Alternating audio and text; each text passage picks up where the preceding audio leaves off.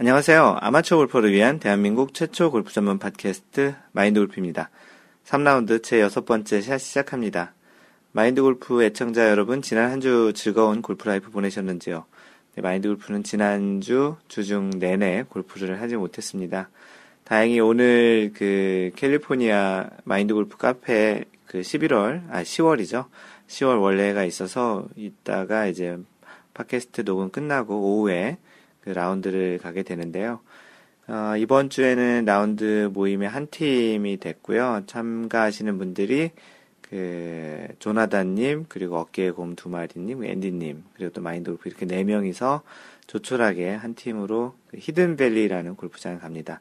요즘 마인드 골프 카페에 그 캘리포니아 계신 분들, 그 히든밸리에 가시는 분들이 좀 있는데요. 그 히든밸리라는 골프장 이름이 그 한국에서 또 있죠. 그래서 작년에 마인드골프가 한국에 출장 갔을 때에도 그 히든밸리에서 그 라운드 했었는데, 이번 그 오늘 마인드골프가 하는 원래에도 히든밸리에서 합니다. 그 골프장 이름 중에 그 어려운 골프장들이 좀 있어요. 그래서 그 이름에서도 좀 알 수 있는데, 뭐 마운틴, 뭐 레이크, 또 뭐 밸리, 리치, 크릭 뭐 이런 거 들어간 골프장들이 대체적으로 좀 어려운 골프장입니다. 뭔가 좀 이름에서도 그 일반적으로 이렇게 평지거나 뭔가 장애물이 별로 없어 보이지 않는 그런 이름들인데요. 실제 골프장 이름 중에서 이제 그런 이름들이 들어간 곳은 조금은 좀 조심해야 될 필요가 있습니다. 근데 재밌는 게 이제 그 골프장이 이름이 그렇게 이제 어려운 그런 골프장은 사실 가보면은 굉장히 좀 광경은 멋있습니다. 그냥 볼 때는 굉장히 멋있지만 실제 플레이할 때는 또 굉장히 다르죠. 마인드 골프가 예전에 그 본인의 입장에 따라서 달리 보이는 골프장이라는 그런 글을 쓰고 팟캐스트에도 한번 얘기했던 적이 있었는데요. 그렇게 그냥 골프장을 구경하고 그냥 관람하러 가는 입장으로 보면 골프장이 그렇게 이쁜 골프장들이 있어요. 근데 실제 칠 때에는 아무래도 이제 그런 골프장들이 훨씬 좀 어렵죠. 반대로 굉장히 평지이고 그런 골프장이 치긴 쉽지만 그냥 가서 보기에는 조금 좀 단조로움이 있는 것과 좀 비슷한 것 같고요. 그리고 한국 그 10월 라운드 모임 두 번째 모임인데, 그것은 이제 다음 주 일주일 후인 10월 25일 토요일에 지금 진행을 합니다. 한국 모임도 현재 한 팀이 만들어졌고요.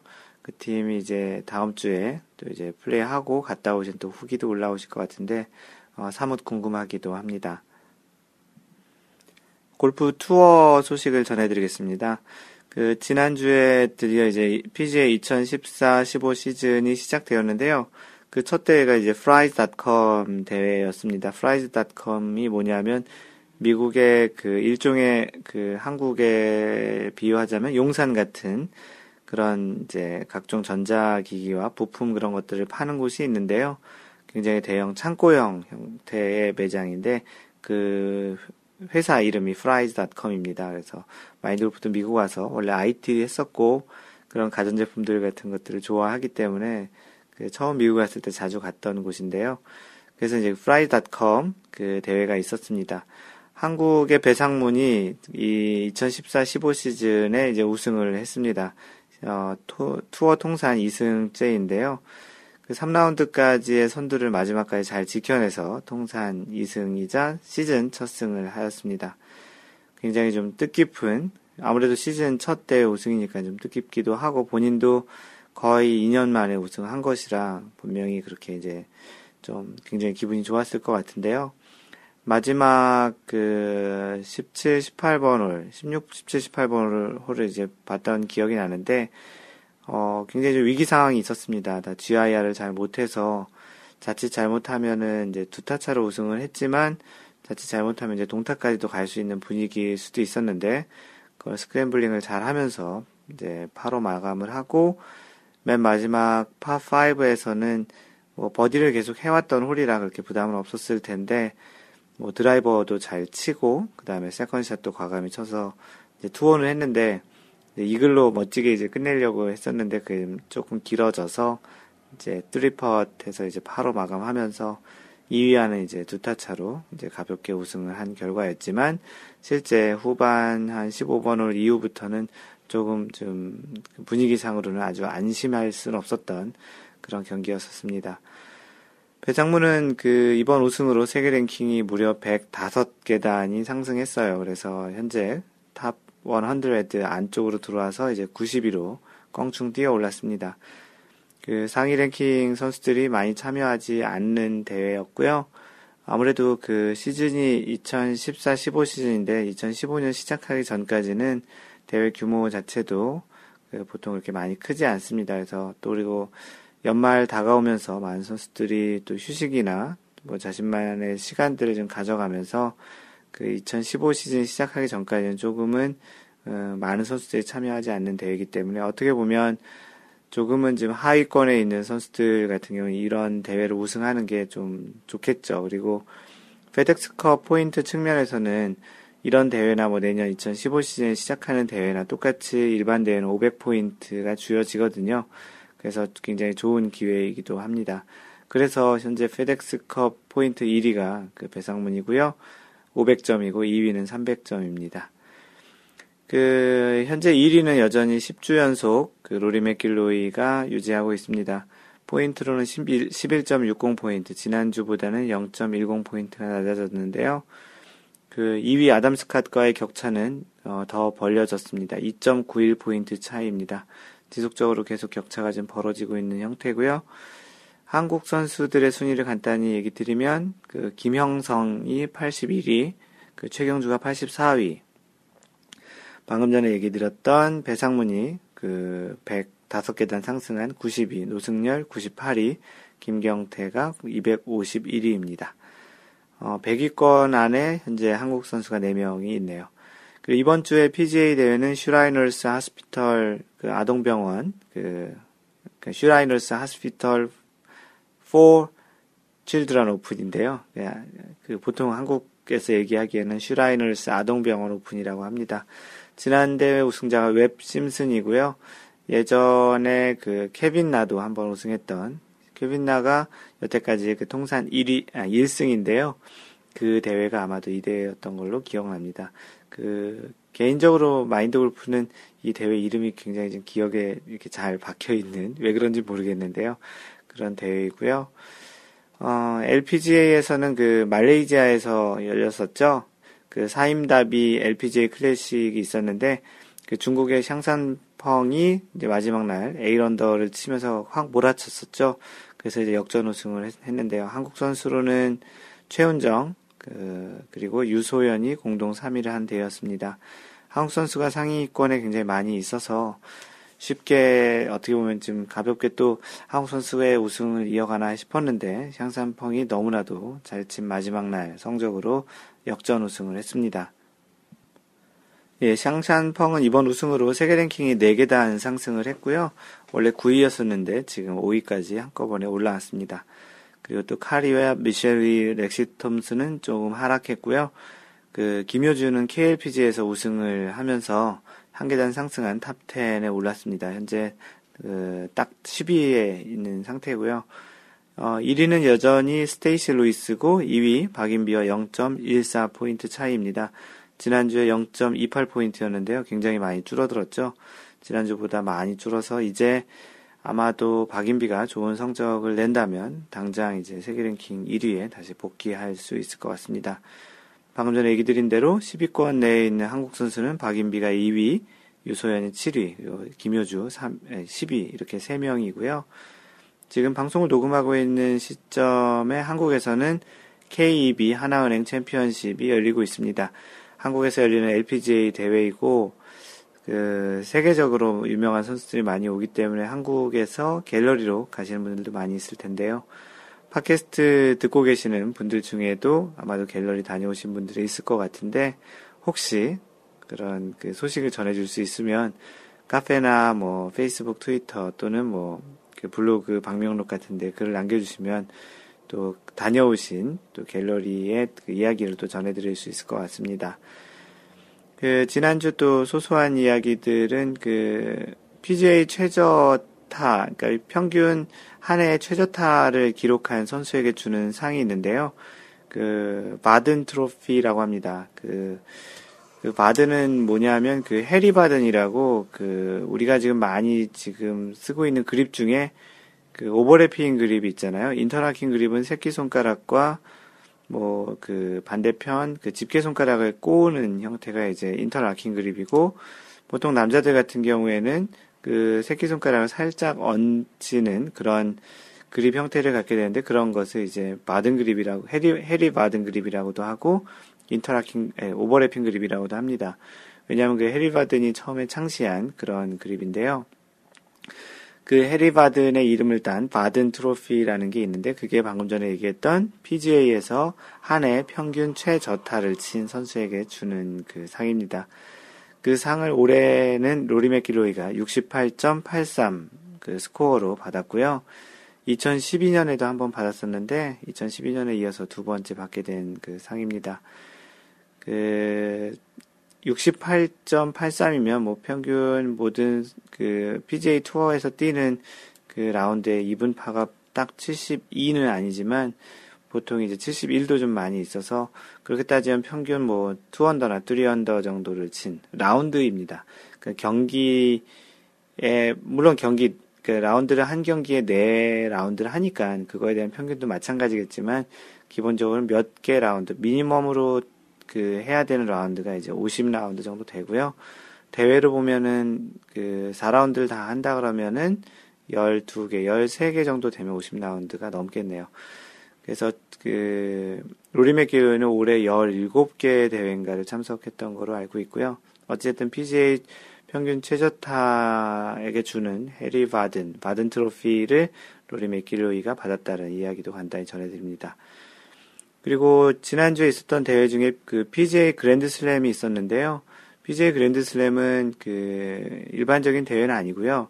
그 해에 있었던 메이저 대회, 그 남자 대회가 그 마스터즈를 시작으로 해서 US 오픈, 그리고 브리티시 오픈, D 오픈이죠. 그 다음에 PGA 챔피언십, 이 4개의 메이저 대회 우승자 4명만 초청을 해서, 그 중에 이제 또 더 그 왕중왕을 가르는 그 대회가 PGA 그랜드슬램입니다. 지난 10월 14일, 15일, 그 화요일, 수요일, 그 양일간 이제 36홀 플레이로 진행되었었는데요. 출전했던 선수는 버바 왓슨, 마틴 카이머, 로리 맥길로이, 짐 퓨릭, 이렇게 4명이 이제 출전했고, 그 로리 맥길로이가 2번 우승해서 그 차상위자인 그 선수가 1명이 더 출전을 한, 그렇게 해서 이제 4명이 됐고요. 그 차상위자가 출전한 게 이제 아마 또 짐 퓨릭일 겁니다. 그래서 마틴 카이머와 버바 왓슨이 연장까지 가는 그 경기에 이제 마틴 카이머가 우승을 했고요. 이 대회는 뭐 이렇게 사람들에게 막 많이 보여지는 그런 중계를 또 많이 했던 그런 대회는 아니었지만, 또 1년에 한 번 마무리하는 대회로 PGA 그 그랜드 슬램이라는 대회가 있다는 것도 알고 계시면 좋을 것 같아서 전해드렸습니다. 네, 다음은 미디어에 소개된 그 골프 소식 중에 간단히 좀 알고 있으면 좋을 만한 그런 소식을 전해드리는 코너입니다. 그 골프 업계 소식인데요. 이번 주에 소개할 내용은 그 웹 심슨, 지난번에 아까 얘기했던 그 아동병원 그 클래식에서 지난해 우승자였던 그 웹 심슨에 대한 이야기입니다. 그 아시아경제 손은정 기자가 쓴 기사고요. 제목이 심슨 롱퍼터 안녕이라는 글입니다. 그 기사입니다. 기사 내용을 읽어드리면 이렇습니다. 웹 심슨이 드디어 퍼터를 바꾼다는데... 미국 프로골프 PGA 투어는 18일 그동안 롱퍼터만 고집해온 심슨이 다음 달부터 일반 퍼터로 바꾸기로 했다고 전했다. 영국 왕립골프협회 R&A라고 하죠. 로얄 앤 엔션트, 그리고 미국 골프협회 USGA, 그 R&A와 USGA가 새로 정한 골프채를 한쪽에 붙여서 스트로크할 수 없다는 규정이 내년 1월부터 적용되기 때문이다. 롱퍼터를 금지한다는 직접적인 표현은 없지만 배꼽이나 가슴에 대고 퍼팅을 하는 롱퍼터가 해당된다. 여기서 잠깐 뭐 정정을 해드리면, 기자는 2015년 1월부터 적용되기 때문이라고 했는데, 실제 이 롱퍼터를 사용할 수 없다라는 건 아니고, 정확히는 한쪽 퍼터의 끝을, 한쪽을 몸의 어느 부분에 지지를 하는 영어로 얘기하면 그 앵커링이라고 하는데요. 그걸 앵커링을 하는 어떤 한 부분을 몸에 지지하는 것을 금지하는 그런 규정입니다. 이 규정은 정확히는 2016년 1월 1일부터 적용이 되고요. 아마도 이 기자, 손은정 기자가 2015년 1월 1일로 좀 잘못 알고 있었던 것 같은데요. 골프 룰은 매 4년마다 한 번씩 개정을 합니다. 그래서 2012년 1월 1일에 한번 개정을 했기 때문에 그 다음 골프를 개정은 2016년 1월 1일입니다. 그래서 마인드골프가 혹시 또 잘못 알고 있나 해서 다시 찾아봤는데 2016년 1월 1일이고요. 이렇게 한 달 동안 적응하는 건 사실 조금 선수에게는 좀 부담이 있고 아마도 이제부터 한 1년 정도 그 적응 기간을 갖고 2016년 1월 1일부터 아마도 활동하려고 하는 것 같습니다. 참고로 그 내용을 정정해 드리고요. 이 손은정 기자가 이 골프 기사도 정정할지는 모르겠습니다. 뭐 팟캐스트를 듣는지는 모르겠지만 혹시 아시아 경제에 계신 분이 있으면 손은정 기자에게 이야기를 해주시기 바랍니다. 계속 기사를 읽어드리면 심슨을 비롯해 키건 브래들리, 어니 엘스, 애덤 스컷 등이 애호가다. 심슨은 대학 시절 2004년부터 롱퍼터를 사용했으며 이 퍼터로 2012년 US 오픈을 포함해 PGA 통산 4승을 거뒀다. 아직 확신은 없다는 심슨은 하지만 지난 2년 동안 집에서 보통 길이의 퍼터로 연습을 해왔고 요즘은 퍼팅 연습의 절반을 할애한다. 한다며 그 4-5개의 헤드 디자인 중에서 고르고 있다고 했다. 다음 달 20일 일본에서 열리는 던롭 피닉스 오픈에 처음 들고 나올 계획이다 라고 했습니다. 아무래도 그 앵커링 퍼팅을 하는 특히 이제 뭐 쉽게 얘기하면 롱퍼터 그 배나 가슴이나 어떤 경우는 뭐 턱에도 이렇게 지지하는 그 롱퍼터를 사용하는 선수들은 지금 이 웹 심슨이 하고 있는 것처럼 어떤 형태로든 이제 적응 기간을 가져가고 있을 거고요. 그게 앞으로도 이제 한 1년, 한 2개월 정도가 남았는데 그 기간 동안 어떤 형태로든 이제 퍼터를 선택해서 이제 2016년 1월 1일부터는 사용하게 된다는 얘기를 했고요. 그 마인드 골프의 팟캐스트 중에 롱퍼터를 금지한다라는 내용에 대한 팟캐스트와 글이 있습니다. 그래서 정확히 어떤 규정이 바뀐 것인지도 그 팟캐스트를 들어보면 알 수 있을 것이고요. 아무리 짧은 퍼터라고 하더라도 예를 들어서 한쪽 끝을 손바닥에 지지하고 다른 손으로 이렇게 추 움직임처럼 하더라도 그거는 앵커링을 하는 거에 이제 그 규정이 이제 걸리는 거죠. 그래서 그렇게 하면 안 되는 것이고 아무리 짧아도 앵커링을 하면 안 되는 거고 한쪽을 지지하는 것이 안 되는 것이고 아무리 길어도 앵커링을 하지 않으면 이제 사용할 수 있다라는 그런 규정이 있습니다. 참고로 그 퍼터 같은 경우는 그 길이 제한이 있긴 한데요. 아래쪽으로 18인치보다 짧으면 안 되고 대신 위쪽으로는 이제 길이 제한이 별도로 없습니다. 드라이버 같은 경우는 이제 길이 제한이 있지만 퍼터 같은 경우는 위쪽으로 길이 제한이 없기 때문에 이런 롱퍼터를 사용할 수 있는 것이고요. 뭐 이런 롱퍼터를 선수들 같은 경우는 좀 괜찮지만 일반인들이 쓰는 경우 많지는 않죠. 가지고 다니기에도 좀 불편할 수도 있긴 하겠고요. 그래서 참고로 이 웹 심슨 지난해 그 슈라이너스 아동병원 챔피언십 우승자였던 그 웹 심슨에 대한 기사이기도 했습니다. 그리고 또 롱퍼터의 그 규정이 언제부터 달리 적용되는지도 한번 알려드렸습니다. 네, 이번 주 선수 인물 탐구 시간은 그 Fry's.com에서 우승한 배상문 선수입니다.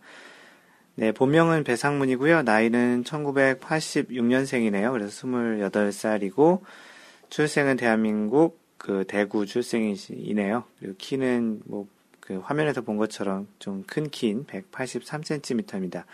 183cm랑 똑같은 키가 아담 스캇이 183이고요. 현재 국적도 대한민국이고 거주는 대한민국 경기도에 하고 있네요.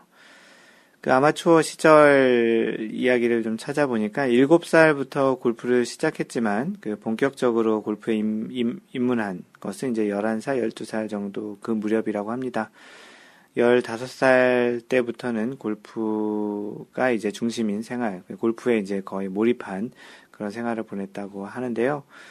그 프로 전향은 그 야구 지도자 출신 골퍼 유백만 그 프로에게 그 손을 거쳐서 2003년 8월에 이제 그 17세의 나이로 프로로 전향을 했고요. 2006년, 그러니까 프로로 전향한 후 3년이 지난 2006년 한국 투어 에머슨 퍼시픽 그룹 오픈에서 이제 첫 승을 하게 됩니다. 그 2006년이면 지금으로부터 8년 전 정도 되니까 20세, 약 20세 나이 정도에 이제 첫 우승을 하게 된 거네요. 그 다음에 2007년에 한국에서 개최한 아시안 투어인 그 SK텔레콤 오픈에서 우승을 하게 됐고요. 매년 거의 우승을 하게 되는 그런 이제 모습을 보여줍니다.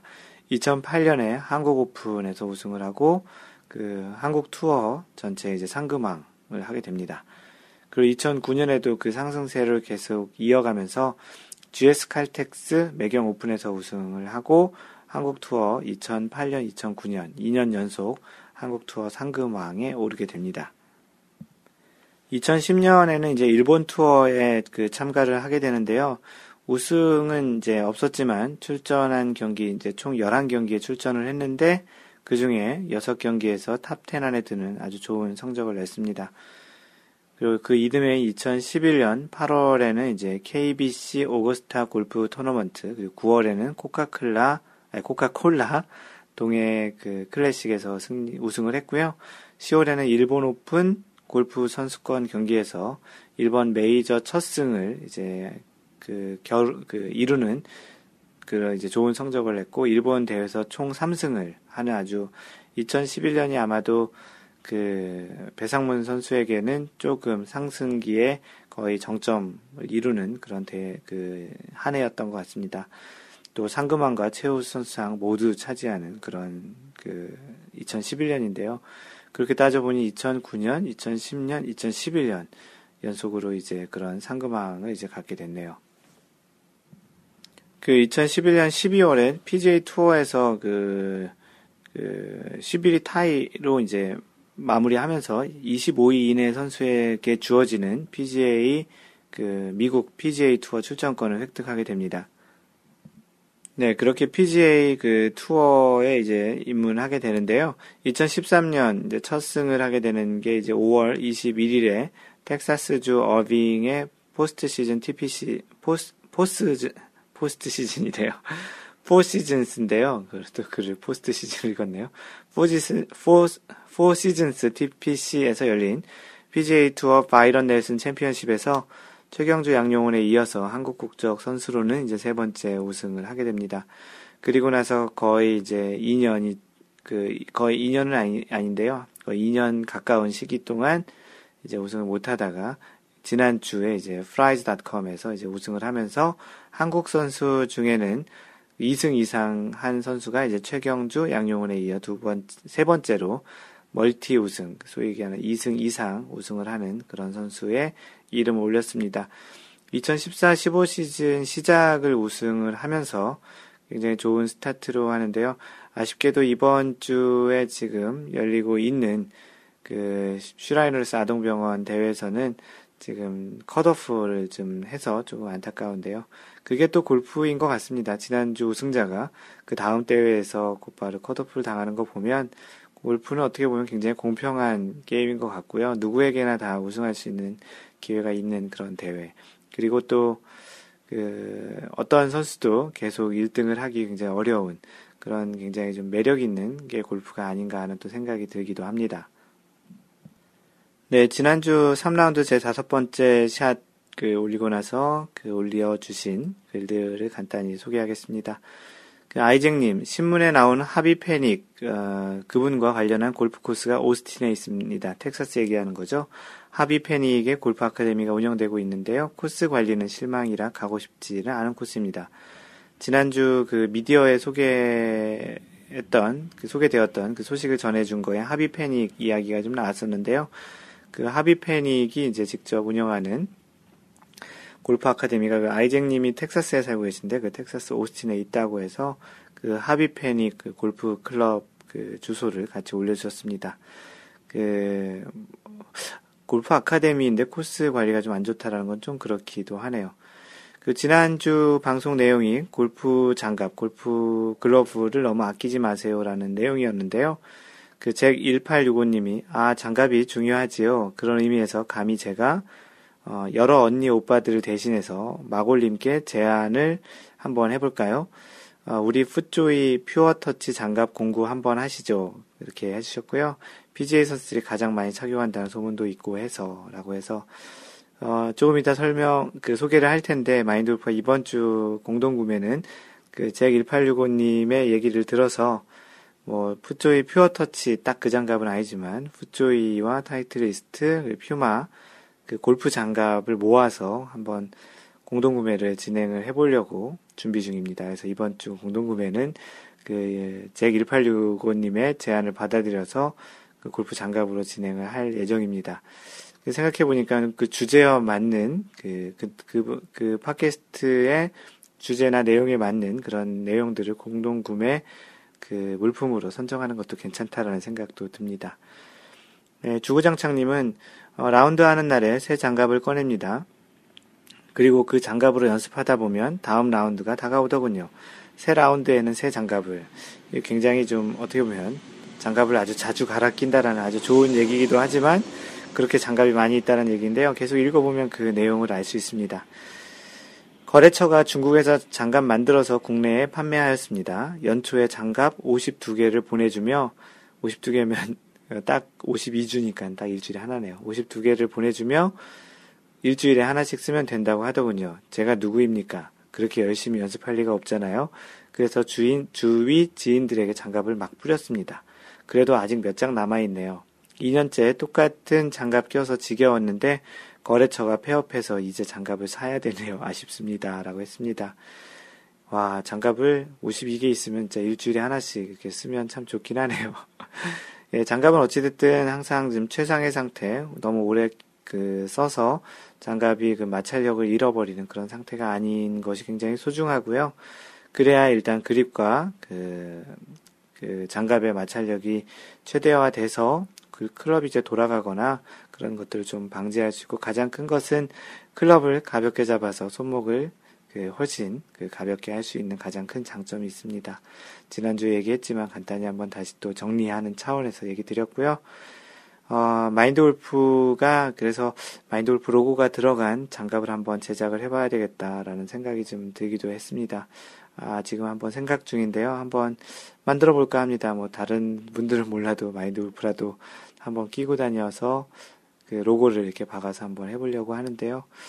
뭐 조만간 한번 진행을 해보고 또 이렇게 괜찮게 작품이 나오면 이제 그것도 소개를 하도록 하겠습니다.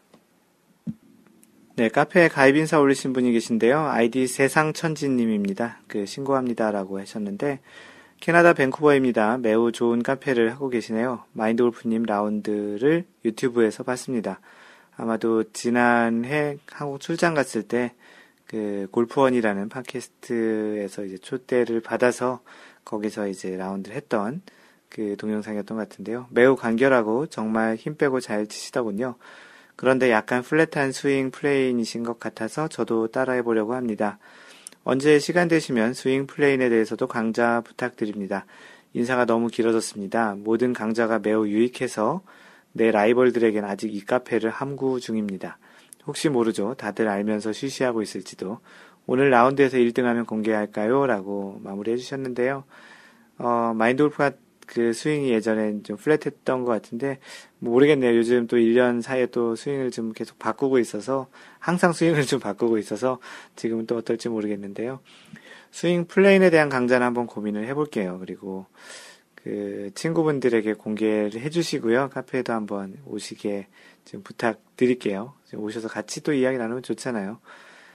그날 라운드에서 1등 하면 공개할까 했었는데, 이분이 라운드 갔다 오고 나서, 2등 했다고 합니다. 참고로 알려드리고, 세상천지님, 마인드 골프와 같은 시간대에 있는 것 같습니다. 밴쿠버면 캐나다의 서쪽인 것 같은데, 언제 한번 이렇게 뵐 수 있었으면 좋을 것 같고요. 혹시 캘리포니아 오시게 되면 연락 한번 주시면 좋을 것 같습니다. 캐나다 밴쿠버에서도 마인드 골프를 좀 많이 알려주시면 고맙겠습니다. 네, 부하직전님이 제목을 라운드 전날은 점점점이라는 내용 올려주셨는데요. 안녕하세요. 부화 직전입니다. 왜 매번 라운드 전날은 잠을 설치는지 모르겠어요. 많이 설레고 그런 건 별로 없는데 오늘도 거의 한 잠도 못 자고 나가게 되네요. 다행인 것은 친구랑 같이 가기에 운전은 안 하지만 조수석에 앉아서 조는 것도 매너가 아니잖아요. 졸린데도 눈을 붙일 수가 없는 건 단지 초보의 설렘이라고 생각하렵니다. 오늘은 소피아 그린 컨트리클럽 6시 45분 티오프네요. 잠도 안 오고 해서 한번 글 끼적거려 봅니다. 라베갱신을 한번 꿈꿔볼까요? 라고 해주셨는데요. 마인드골프도 지금까지 꽤 많은 라운드를 했죠. 때로는 한번 그런 생각을 해봤는데 처음부터 이 라운드 횟수를 한번 세볼 걸 하는 생각이 좀 들기도 합니다. 요즘은 이제 라운드를 하고 나서 그 스코어 카드, 미국에 와서는 그 라운드 했던 스코어 카드를 다 모으고 있는데 예전에 한국에서 얼마나 많이 쳤었는지를 몰라서 이제 정확한 라운드 횟수를 모르지만 그렇게 많은 라운드를 했음에도 불구하고 여전히 골프장 가는 일은 설레고 잠을 못 잘 정도는 아니지만 어떤 때는 조금 설레어서 잠을 뒤척이거나 그런 적도 있습니다. 우리가 초등학교 때나 중학교, 고등학교 수학여행 가기 전에 그 즐거움에 또는 이제 어디 무슨 좋은 것들을 이제 만들어 놓고 그걸 준비하는 또는 기다리는 그런 시간은 아무래도 실제 그런 것을 하는 시간만큼이나 또 즐겁기 때문은 아닌가 생각이 듭니다. 그런 게 이제 설레임이고 그런 설레임에서 여러분들의 이제 골프가 지속적으로 할 수 있게 하는 원동력인 것 같은데요. 또 끝나고 나서 또 그날 있었던 골프 이야기를 하는 것도 또 굉장히 또 다른 즐거움이라고 생각이 되는데요. 그런 게 이제 부하직전님 그리고 마인드골프 그리고 또 다른 분들도 아마 거의 다 비슷할 것 같고요. 잘 다녀오셨나 모르겠습니다. 부하직전님 이번 10월 25일 한국 라운드 모임에도 유일하게 남자로서 출전하시는데 그날은 아마도 다른 여자분 3분과 조인하시기에 더 잠을 못 자실 것 같은데 부담 없이 잘 다녀오시길 바랍니다. 댓글에 하얀 바지님은 이제 일부 티타임을 잘 사용하지 않기 때문에 별도로 잠을 설치는 경우는 없습니다. 마인드골프가 최근에 알았었는데요. 예전에 일부 티타임, 2부 티타임 이렇게 얘기하지 않았던 것 같은데 요즘은 이제 1부 티타임이 오전이고 2부 티타임이 오후 이렇게 이야기를 하는 것 같습니다. 하지만 새벽 티타임이나 일부 이른 시간 티타임으로 일찍 집을 나서야 되는 경우는 누구나 부담스럽습니다. 제 경우로는 그냥 눈만 감고 누워있기만 해도 피로도 풀리고 다음날 라운드에 별 영향을 주지는 않는 것 같습니다. 하지만 라운드하고 나서는 아주 피곤해집니다. 그리고 정말 잠을 자야 하는데 잠이 오지 않으면 라디오 같은 오디오 방송을 눈 감고 들으면 의외로 잠이 잘 드는 경우가 많습니다. 많은 분들이 마인드골프 팟캐스트가 일종의 수면제 같은 그런 방송이라고 하시니 마인드골프 팟캐스트를 틀어놓으시고 눈을 감고 들으시면 아주 잠이 잘 올 것 같은데요. 부하적자님 한번 해보십시오. 그리고 $2님께서는 저도 맨날 라운드 나가기 전날은 내일 나가서 상승하면, 잘 치면 어떡하지라는 쓸데없는 걱정을 합니다. 그런 상상을 하는 날은 여지없이 최악의 스코어를 기록하곤 하는데요. 내일 라운드인데 지금도 내일은 왠지 잘 칠 것 같은 근거 없는 상상을 해서 걱정입니다. $2님, 상상을 하고 갔다 오신 스코어가 어떤지 한번 공유를 해주셨으면 좋겠습니다. 아무래도 기대가 크면 상심도 큰 게 또 골프에서도 마찬가지인 것 같습니다. 네, 다음은 오랜만에 하얀바지님께서 글을 올려주셨는데요. 제목이 지인들 퍼터 ... 그리고 라는 제목을 올려주셨습니다. 카페에서 보신 분들은 하얀바지님이 올려준 사진, 퍼터의 중간에 어떤 중간 부분을 가죽공예를 최근에 이분이 배우셨거든요. 그래서 가죽공예 하시는 손 기술로 지인들 퍼터에 어떠한 선물을 약간 해주셨는데요. 이건 설명하기가 좀 애매합니다. 애매하게 설명하는 것보다는 카페에 오셔가지고 사진을 보시면 좋은데, 참으로 한 땀 한 땀 가죽을 이렇게 실로 이렇게 뜬 그런 부분이 있는데, 굉장히 지금 정성이 좀 필요한 그런 것들을 친구분들에게 해주신 그런 사진인데, 퍼터 사진을 올려주시면서 본인이 블로그에 썼던 내용을 카페에 옮겨주셨습니다. 퍼팅 연습과 관련한 내용인데 참 좋은 내용 같아서 소개를 하려고 하고요. 글 위에 블로그 내용을 그대로 가져오다 보니까 혼자 하는 얘기처럼 표현이 되어서 읽기가 불편하더라도 양해 부탁한다고 죄송합니다라고 이제 서두를 시작했습니다. 그냥 퍼온 내용 그대로 읽어드릴 텐데 혹시 그런 느낌이 있더라도 양해 부탁한다는 하얀바지님의 그 이야기였고요.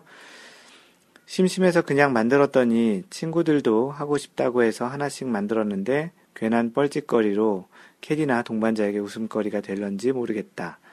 그러면 어떠나라는 다 그렇게 사는 것이 우리의 그 모습 아닌가. 다음은 골퍼가 알고 있는 지극히 지루한 얘기 가운데 하나가 아닐까 싶다. 아마추어 골퍼도 골프 스코어에서 가장 중요한 것이 퍼팅 수라는 것은 보통 다들 들어서도 알고 있지만 꾸준하게 퍼팅 연습을 한다든지 퍼팅 수를 줄이기 위한 노력은 하지 않는 것이 당연한 임무 정도로 생각하는 골퍼들이 많다. 그래서 보통 연습보다는 퍼터를 자주 바꾸거나 자기보다 조금 잘하는 골퍼의 퍼터에 관심을 갖는다.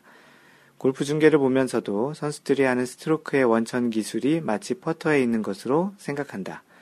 마치 F1 경기를 보면서 자신의 차를 돌아보는 것과 비슷한 어리석은 행동이지만 그것을 알아차리는 골퍼는 지구상에 많지는 않다.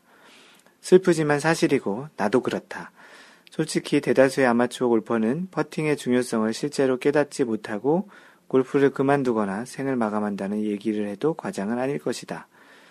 이것은 골프가 어려워서이기도 하지만 대다수가 비슷하게 퍼팅을 못하기 때문이기도 하다. 그렇게 골프를 잘 알지도 못하는 것이 현실이다. 정말 나도 모른다. 퍼팅에서 가장 기본이 되는 것은 다른 것보다도 스트로크라고 감히 생각한다. 그린에서 브레이크를 읽고 스피드를 감안하며 중압감까지 이겨내는 것은 차치하고나도 말이다. 그런데 보통의 골퍼들은 공이 그냥 굴러가니까 그것을 중요한 것으로 인식하지 못한다. 자신의 스트로크에 대해 의심하지 않는다는 것이다.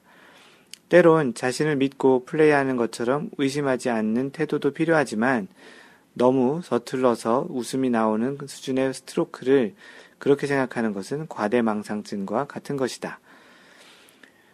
골퍼들은 건망증만큼 과대망상도 흔한 질병이다. 나도 그렇다.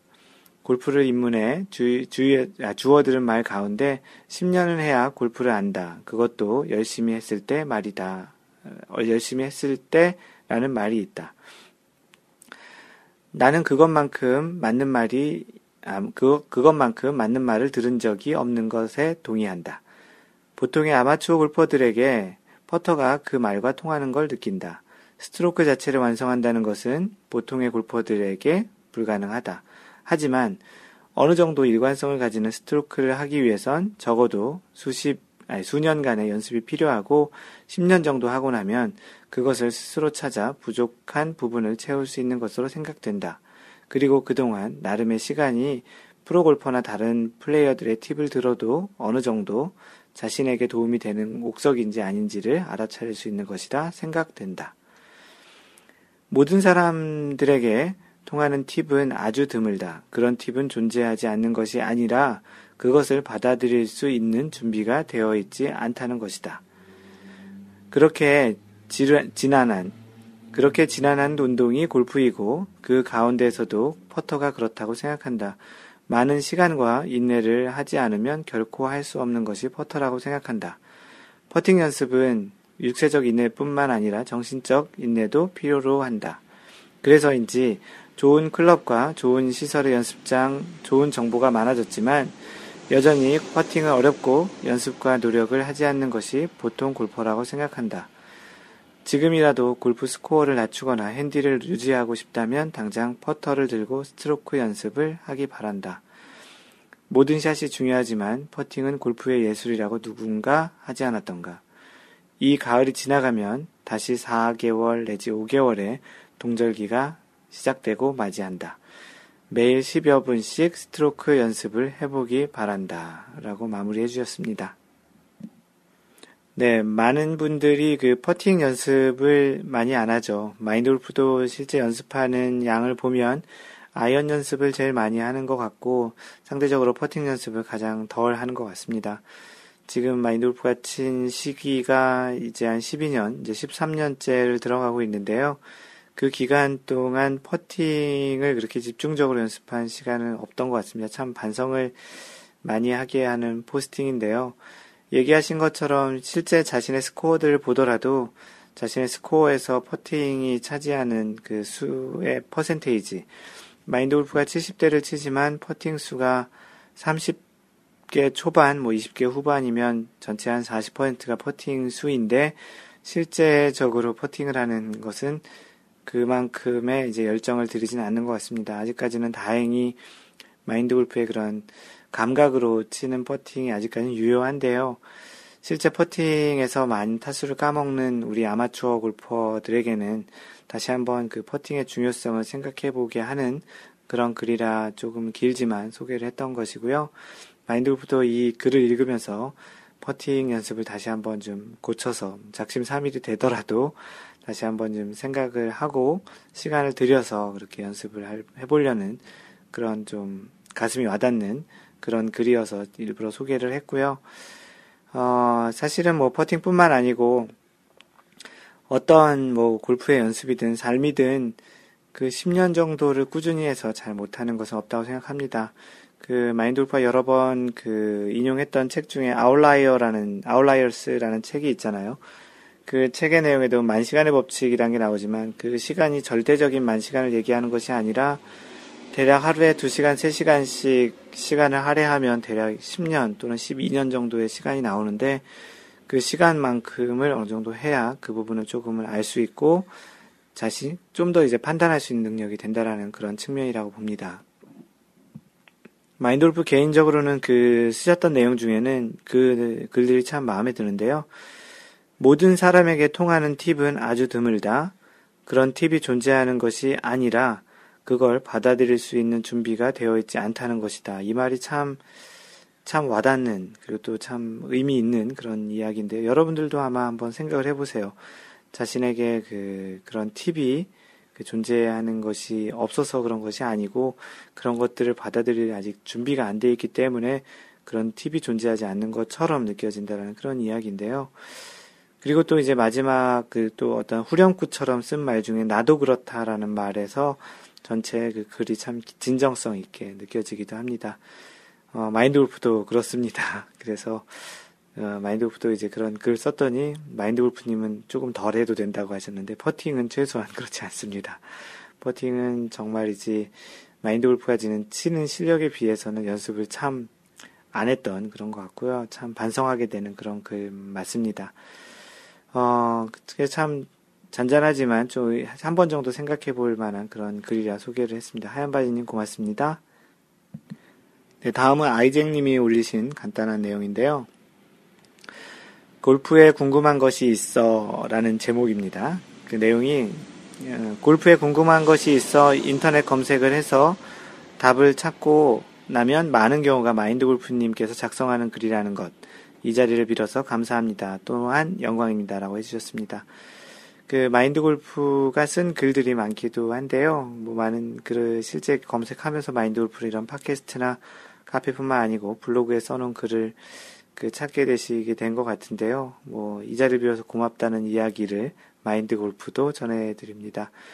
마인드 골프가 여러분들에게 이렇게 글을 보여드리기 위해서 쓰는 건 꼭 아니지만 그런 것들이 또 마인드 골프가 또 아는 것들을 한번 정리하고 나중에 언젠가 책을 쓰기 위해서 또 이렇게 한번 마인드 골프의 평생 골프가 어땠는지를 한번 정리해보는 차원에서 쓰고 있는 것들인데 그런 것들이 여러분들에게도 또 도움이 된다고 하고 또 많이 검색이 돼서 유용하다고 하니 또 굉장히 기분이 좋은 그런 피드백이라서 소개를 했습니다. 아이잭님 고맙습니다.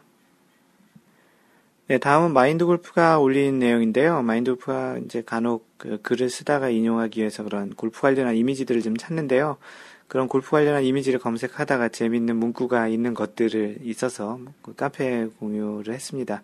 이미지로 올려줬는데 그 이미지 안에 글자들이 있어서 영문으로 되어 있지만 이제 소개를 해보면 첫 번째는 I love my wife라고 이렇게 크게 써 있지만 실제 중간에 있는 글자들을 보면 I love it when my wife lets me 플레이 골프 이렇게 됩니다. 그래서 실제 그 큰 글자만 읽으면 나는 나의 아내를 사랑한다인데 실제 그 안에 있는 내용 조그만 글자까지 같이 읽어보면 나는 내 와이프가 내가 공을 치도록 하게 허락을 해줄 때를 사랑한다 라고 글 써있는 겁니다. 좀 재밌는 글이고요. 그 다음에 또 글은 I hate golf, nice shot, I love golf. 그래서 나 골프 정말 싫어. 그러다가 나이스 샷 한 번 딱 생기면 난 골프를 너무 좋아해. 이런 내용이고요. 그 다음 거는 이제 I love golf, I live golf, I dream golf, if only I could play golf 이렇게 써 있습니다. 그래서 나는 골프를 사랑하고 좋아하고 골프로 살고 꿈을 꾸고 그런데 내가 이제 골프를 칠 수 있다면 이렇게 되어 있고요. 맨 마지막이 Life is better when you are golfing. 당신이 골프를 치고 있다면 라이프는 훨씬 더 풍요로울 것입니다. 뭐 그런 이야기입니다. 골프를 좋아하는 분들, 또 골프를 사랑하는 분들은 너무나도 다 이해할 만한 그런 또 재밌는, 그리고 또 공감이 가는 글들인 것 같아서 그런 이미지를 같이 이제 올려놓았는데요. 그, 톰과제리님께서는 재밌네요. 저도 좋다가 모르겠다가 미워지려 할 때 나이스샷 하나 나오면 골프는 다시 나의 것이라는 그런 답글을 써주셨고요. 나이스샷님도 오잘공 하나만 나오면 당일 서름은 싹 가신다고 해주셨습니다. 하얀바지님은 골프 자신에게는 좋은 운동이지만 주위 사람들에게 불편할 수 있는 운동. 그래도 하지 않는 것보다는 하는 것이 좋을 것 같습니다. 라고 해주셨습니다. 와인아버디님, 요즘 제 심정은 I hate입니다. I love는 스스로 해법을 찾을 때 찾아오는 듯 싶어 오늘도 연습했습니다. 여기 중국은 나와 나 이외의 모든 상황에 대해 관계가 매우 중요하고 힘듭니다. 그 주재원 생활하시는 것 같은데요. 골프도 역시 나와 나 이외의 상황에 대한 관계 정리가 힘든 것 같습니다. 그래서 더욱 골프를 포기할 수 없고요. 포기하는 것은 곧 중국 생활에서 실패한 것과 동일시되니까 너무 거창한 것 같아 죄송합니다. 깨달음의 경지가 중국의 삶과 골프의 삶에 함께 오는 그날까지라고 해주셨는데요. 우리의 삶도 그렇고 골프도 그렇고 각자 좋아하는 것에서 삶의 그런 철학을 비유하기도 하는데 아무래도 골프를 좋아하시는 분들은 골프의 삶이 우리의 일상의 삶과 비슷함을 많이 느끼죠. 마인드 골프도 골프하면서 배운 것들이 참 많은 것 같습니다. 겸손함도 좀 많이 배우고 마인드 골프의 슬로건인 배려하는 골프도 또 많이 배웠는데요. 와인아버지님이 요즘 골프가 잘 안 되시는 것 같은데요. 뭐 다들 이런 비슷한 경험들 할 거니까 그리고 또 호사다마라고 그동안 와인아버디님에게 아주 좋은 일들이 많아서 지금 약간의 슬럼프가 온 거라고 생각이 들고 그렇게 생각하시는 건 어떨까요? 그래서 와인아버디님 다음에 글을 올려주실 때는 다시 회복했다라는 그런 또 반가운 소식을 보기를 기대합니다. 네, 다음은 그 축하 사연 소개하겠습니다. 그 스윙 레이디 그 캘리포니아에 계신 분이신데요. 그분이 그 라베의 한 내용을 올려주셨습니다. 2014년 10월 12일 히든밸리 골프클럽 그 마인드 골프가 오늘 원래를 가는 그 골프장에서 라베를 하신 그 내용인데요. 몇 년 만에 라베 플러스 14 여자분이신데 플러스 14를 치신 거래요. 플러스 14의 벽을 허물었네요. 플러스 14의 벽을 허물고 오늘 히든밸리 코스에서 85타 플러스 13으로 라운드를 끝냈습니다. 여기 레드티 코스가 다른 곳보다 조금 짧아서 좋은 스코어를 낼 수 있었지만 그래도 매 홀이 쉽지는 않게 짜여져 있었던 것 같네요. 그리고 각 하트에 야대지북이 비치되어 있어서 공략하는 데 많이 도움이 되었습니다. 오늘 같이 매 라운드를 돌면 골프가 참 쉬워질 것 같은데 말이죠. 다음 주에 어떨지 기대가 됩니다. 라고 해주셨습니다. 마인드 골프가 이야기한 대로 이 히든밸리 골프 코스는 그 마인드 골프가 사진도 올려주는데 굉장히 좀 업다운도 심하고 좀 어려운 골프장인데요. 뭐 여기서 라벨을 하셨다니 굉장히 축하드립니다. 스윙 레이디님, 원래는 좀 원래에서 볼 수 있을지 몰랐는데요. 하여튼 뭐, 다음번 원래에서 뵙든지 하면 좋을 것 같고요. 그 남편분이 그 스윙어님이신데 그분의 스코어는 이렇게 하이라이트해서 이렇게 마커 같은 걸 지워서 가리셨는데 공개를 해보시기 바랍니다. 보기를 상당히 많이 하셨네요. 스코어 카드 보니까 전반 거 스코어가 플러스 5개 친 스코어인데 후반에 플러스 9개를 치면서 이제 그런 스코어를 냈는데요. 플러스 8개인가 보네요. 어찌됐든 네, 라베 축하드립니다. 마인드골프도 오늘 다녀와서 어땠는지 다시 한번 소개를 하도록 하겠습니다. 네, 다음은 마오이 형님이 그 신라 CC 그 스코어 카드를 공유하면서 라운드 후기를 남겨주셨습니다. 지난 일요일 신라 CC 여주에 있는 신라 CC에 다녀왔습니다. 회원제 골프장이라 잘 가꾸어진 골프장이고 무엇보다 캐디 언니가 열심히더군요. 깐깐한 회원분들 맞추다 보니 그리 됐나 생각했습니다. 그런데 라운드 끝나고 스코어 카드 받아보곤 또 한 번 놀라 글을 올립니다. 잘 보일지 모르겠는데 스코어 카드에 라운드 중 오비, 벙커, 워터 해저드, 퍼팅수를 기록했더군요. 팟캐스트 듣고 몇 번 개인적으로 기록하려 애썼는데 실력이 미천한지라 정신이 없어 포기하고 샷에만 집중하고 있습니다. GIR, 스크램블링 등이 없어 비록 충분하지 않지만 그래도 손님 비위나 대충 맞추고 돈 받으면 되지 하는 느낌은 안 들더군요. 저 개인적으로 이런 스코어 카드는 처음 받은지라 고맙게 느꼈습니다. 이 캐디가 쓴 스코어 카드 캐디 여기 이름도 써 있네요. 캐디 이름이 박지영 님이신 것 같은데요. 이 박지영 님, 뭐 혹시 팟캐스트 들으시는 분들 중에는 신라 CC에 가서 박지영 님을 한번 보게 되면 한번 이 마인드 골프가 이런 얘기를 했다고 한번 전해 주시기 바랍니다. 이 박지영 님이 이게 캐디 이름인지는 정확히 모르겠습니다. 하여튼 이 스코어 카드를 보니까 굉장히 좀 진짜 꼼꼼하게 적어주셨네요. 그 카페에 오셔서 이미지 올린 것을 보시면 아실 텐데요. 굉장히 꼼꼼하고 모든 분들의 그 퍼팅 수도 다 적혀 있고요. 오비가 났는지, 진짜 해저드에 들어갔는지 그런 것들도 꼼꼼하게 다 적혀 있습니다. 참 꼼꼼하게 또 거기 써 있는데 인덱스 써 있네요. B는 벙커, 오비는 오비, 뭐 점 표시는 워터 해저드, 빨간 숫자는 퍼팅 수랑 그런 인덱스까지 써주셨는데 이런 스코어 카드 보면 굉장히 좀 기분이 좋고 참 뿌듯할 것 같은데요. 여러분들이 뭐 직접 스코어 카드를 이렇게 적는 것도 괜찮을 것 같기도 해서 이렇게 공유를 해주신 것 같습니다. 마우 형님 굉장히 기분 좋았을 것 같고요. 다음에는 뭐 다른 골프장 가서 이 캐디가 이렇게 적어주진 않을 테니까 직접 한번 이렇게 적어보시는 것도 좋을 것 같고 참 뿌듯한 그런 스코어 카드인 것 같습니다. 마인드골프가 페이스북, 트위터에 한번 이 스코어 카드를 한번 공유를 해봐야 되겠네요. 네, 아이정님이 해외 골프장 소개에서 이제 텍사스 오스틴에 있는 골프장 하나를 또 소개를 올려주셨습니다. 처음 가보는 곳이었습니다. 라운드를 하다 보니 사진을 찍어야 되겠구나 생각이 들어서 갑자기 한컷 찍었습니다. 골프장 이름이 조지타운 컨트리 클럽인데요. 아침이 아니고 해질녘입니다. 아침 같지요? 라고 이제 사진을 보니까 진짜 아침 해 뜨기 바로 전 그런 사진 같아요. 약간 해가 뜨기 전에 그 새벽 같은 그런 느낌인데 비교적 저렴한 비용에 주로 멤버십 회원으로 운영되는 것처럼 보였습니다. 1927년부터 운영되고 있다고 사이트에 나오네요. 갑자기 숙연함을 느껴야 할 것 같습니다. 제가 사는 오스틴 근방에 퍼블릭 중에서 샤워할 수 있는 그 골프클럽이 그리 많지 않은데요. 여긴 샤워를 할 수 있는 공간도 있어 땀이 많이 나는 여름에는 아주 상쾌한 라운드를 마칠 수 있습니다. 미국 골프장은 한국 골프장과 달리 탕은 당연히 없고요. 심지어는 이런 샤워할 수 있는 시설조차 없는 곳들이 많이 있습니다. 대부분은 프라이빗 또는 세마이 프라이빗, 준 프라이빗 정도 되는 골프장이 있는데 아마도 이 조지타운 컨트리 클럽은 조금 이런 준 프라이빗 정도 되는 그런 골프장인 것 같은데요. 사진에 있는 골프장 모습이 참 이쁩니다.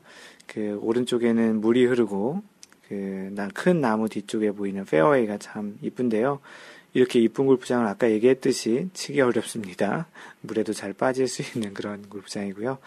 슬라이스가 많이 나는 분들은 이런 오른쪽에 물이 계속 연결되어 있는 그런 골프장을 싫어할 수 있겠죠. 네, 사진도 고맙고요. 이렇게 해외 골프장 정보 올려주셔서 고맙습니다. 아이잭님. 네, 그래서 이렇게 아이잭님처럼 해외에 계신 분들 또는 이제 한국에 가신 분들도 이런 골프장 정보를 이렇게 올려주시면, 그러고 보니 한국 국내 골프장 정보는 따로 없네요. 이번 기회에 국내 골프장 정보 섹션도 만들겠습니다. 그래서 그런 골프장 정보를 이렇게 사진 한 장과 간단하게 그냥 이야기할 수 있는 정도로 이렇게 해놓으면 마인드골프가 또 다른 분들이 거기에 또 댓글을 달거나 그러면 업데이트하는 형태로 하겠습니다. 나중에는 이러한 그런 그 사이트를 하나 만들어 볼까 생각 중인데요. 뭐 어찌되었든 그런 같이 이렇게 공유할 수 있는, 또 나중에 혹시 뭐 텍사스 오스틴에 뭐 출장이나 여행 오시면 그런 정보로도 또 소중할 것 같고요. 그래서 같이 이렇게 해외에 계신 분들, 특히나 각국에 계신 분들은 다른 나라의 골프장들이 어떻게 생겼고 어떻게 이용되는지도 소개해 주시면 좋겠습니다. 오늘 소개했던 와이낫 버디님 같은 경우는 또 중국에 계시고, 또 다른 분들도 이렇게 해외, 뭐 캐나다 밴쿠버에 계신 분도 있었죠. 그래서 그런 분들이 각국에 있는 그런 골프장 소식을 전해주는 것도 한국에 계신 골프장, 한국에 계신 그 골퍼분들에게는 간접 경험 차원에서도 좋을 것 같습니다. 네, 다음은 골프 이거 정말 궁금하다 섹션에 올라온 내용입니다. 미진님께서 올려주셨고요. 골프 선수에게 시즌, 비시즌이 있나요? 라는 질문입니다. 제목 그대로고요. 보통 스포츠에는 시즌, 비시즌이 있는데요. 골프는 우리가 1년 내내 TV에서 즐기잖아요. 그거야 아마추어들에게는 겨울이 비시즌이겠지만 해외 상위 선수들은 비시즌이 없는 것 같아요. 겨울에도 대회를 참여하고 따뜻한 나라에서 열리는 대회에 참여하고 하니까요. 물론 자기가 12달 중에 10달만 시험 준비하고 나머지는 힘을 보충하겠다고 정해서 행할 수도 있겠지요. 봄에 큰 메이저 대회를 시작으로 본격적인 시즌이 시작되었다고도 할 수 있겠고요. 게다가 단체 운동이 아니라 혼자서 하는 거니 개인적인 사정에 의해 다음 대회에 안 나오기도 하고요. 유명 선수들은 보통 1년에 몇 개의 대회에 참여하나요? 그리고 시즌, 비시즌, 가로 열고 자신이 참여하고자 하는 몰려있는 대회들을 구분해서 참가하는지요. 연습생이나 주니어들이 전지훈련 많이 가잖아요. 유명 선수들도 그렇게 전지훈련, 집중훈련을 하나요? 전지훈련을 우리나라처럼 겨울이 있고 가격이 싼 곳으로 가기 위해 하는데, 유명 선수들은 자기 집에 골프장이 있어서 굳이 필요 없을 듯 하기도 하고요. 궁금하네요. 라고 미지님께서 글을 올려주셨습니다. 마인드 골프가 이제 올려드린 답변은 이렇습니다. 미지님께서 질문하신 것 중에 뭐 상당한 부분이 이미 답변이 된 것 같고요. 얘기하신 대로 골프는 선수들마다 활동하는 투어가 또 다양하잖아요. 뭐 LPGA도 있고, KLPGA도 있고, 유러피언 LPGA도 있고, 엘리티 투어라고 하죠. 엘리티라고 하죠. 레이디스 유로피언 투어. 남자 같은 경우는 PGA, KLPGA, 뭐 아시안 투어, 뭐 다양한 유로피언 PGA도 있고요. 그런 다양한 투어가 있기에 스케줄 또한 다양한 것으로 알고 있어요. 투어가 페덱스컵 플레이오프가 지난 이후에 PGA 투어 얘기하는데요. 약 2주에서 4주 정도 휴식을 갖고 곧바로 시작을 하는데요. 올해 같은 경우는 그 기간 사이에 라이더컵이 있었고, 내년에는 아마도 그 기간 사이에 프레지던트컵이 있을 것 같은데요. 대략 1년에 PGA 투어 스케줄을 봤더니 지난 2013-14 시즌에는 45개의 이벤트를 했습니다. 그래서 총 45개 중에 1년이 52주인데 45개면 7개 정도가 빠지는 거죠. 그래서 거의 매주 했다고 볼 수 있는데요. 마인드골프가 PGA 투어의 통계 사이트를 가서 찾아봤는데요. 다양한 정보가 있는데, 1위를 한 로리 맥길로이는 45개 이벤트 중에 17개 이벤트만 참석을 했고요. 그럼에도 불구하고 상금 랭킹은 1위를 했습니다. 굉장히 좀 상위권에 많이 있었고, 우승도 3번 해서 상금 랭킹은 1위를 했지만 실제 활동한 대회는 17개. 물론 유러피언 PGA 투어를 많이 활동했기 때문에 PGA 투어는 17개만 통계에 잡혀 있습니다. 가장 많이 참여한 선수가 32개 이벤트였고요. 45개 중에 13개 이벤트를 빼고 이제 참석을 제일 많이 했는데, 이 선수가 1명 정도 있는 것 같고, 대략 통계상으로는 그렇습니다. 그러니 보통은 20몇 개 정도의 이벤트를 참여를 하는 거 보면 대략 전체 이벤트 중에 한 50% 정도를 참여하는 것 같습니다. 한 시즌이 시작되기 전 아마도 1년치 스케줄을 보통 선수들은 잡게 되는데요. 뭐 나갈 때와 그렇지 않을 때외 또 그리고 그런 것들을 이제 판단하는 기준은 대회의 중요도 그리고 또 자신이 디펜딩 챔피언인 우승했던 대회, 초청을 받는 또 그런 대회 그리고 또 주로 잘 했던 그런 대회 그리고 또 그 대회마다 이동하는 그런 동선도 당연히 고려를 해야 될 것 같고요. 또 다른 투어와의 스케줄이 겹치는지 이런 것들을 모두 고려해서 아마도 1년치 스케줄에 나갈 대회와 아닌 대회를 당연히 먼저 짤 것 같고요. 그리고 나서 이제 부상이라든지 아니면 뭐 어떠한 가족의 개인적인 또 어떤 그런 스케줄에 따라서 나중에 이제 참여를 안 하기도 하고 또 다른 사람이 안 나가게 되면서 차상위자로 이제 나갈 수 있는 자격이 돼서 나가는 경우도 있고 그런 이제 예외 상황 존재하지만 기본적으로 전체적인 스케줄은 짜는 것으로 알고 있습니다. 그리고 그 전지훈련이나 집중훈련도 이러한 개인적인 스케줄과 상황에 따라 아주 다를 것 같고요. 뭐 투어 이벤트를 많이 뛰는 선수 같은 경우는 거의 매주 대회가 있기 때문에 다른 곳으로 뭐 특별히 어떤 전지훈련을 갈 그런 시간은 그렇게 많지 않을 것 같다는 생각입니다. 아이잭 님이 그 마인드 골프가 올린 그 링크에 있는 통계를 보고서 그 분석해 주신 건지 모르겠지만 어쨌든 그 내용을 그 전해드리면 아이잭 님이 분석한 내용인데요. 263명이 참가를 했다고 하네요. 2013-14 시즌에. 그리고 최소 1번, 그리고 최대 32번, 그리고 평균이 19번이라고 여기 써 있습니다. 평균이 19번 참석을 했고요.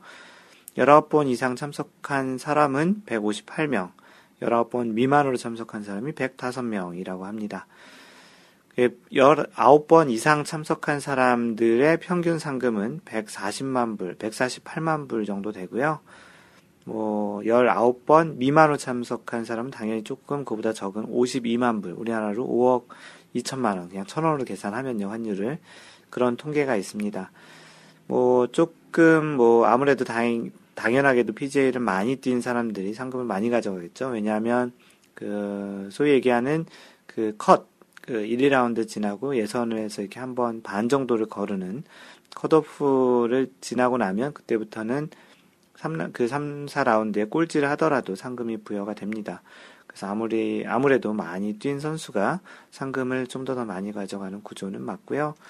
뭐 참고로 이렇게 선수들의 시즌과 비시즌이 있냐라는 미지님의 답변으로 또 2013-14년 시즌에 얼마만한 그 선수들이 또 참여를 했고 상금은 대략 얼만큼 가져갔는지를 간단히 알려드렸습니다.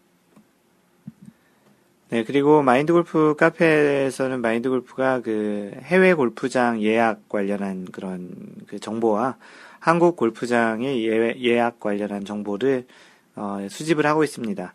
뭐 다양한 형태의 꼭 예약 관련 사이트 아니고더라도 미국 같은 경우는 그 공동 구매 같이 그룹폰 같은 그런 사이트에 골프 사이트가 있어요. 그래서 그런 딜 같은 거를 잘 이용하면 좀 더 저렴하고 좋은 골프장들을 또 이용할 수 있는 기회가 생길 수도 있거든요.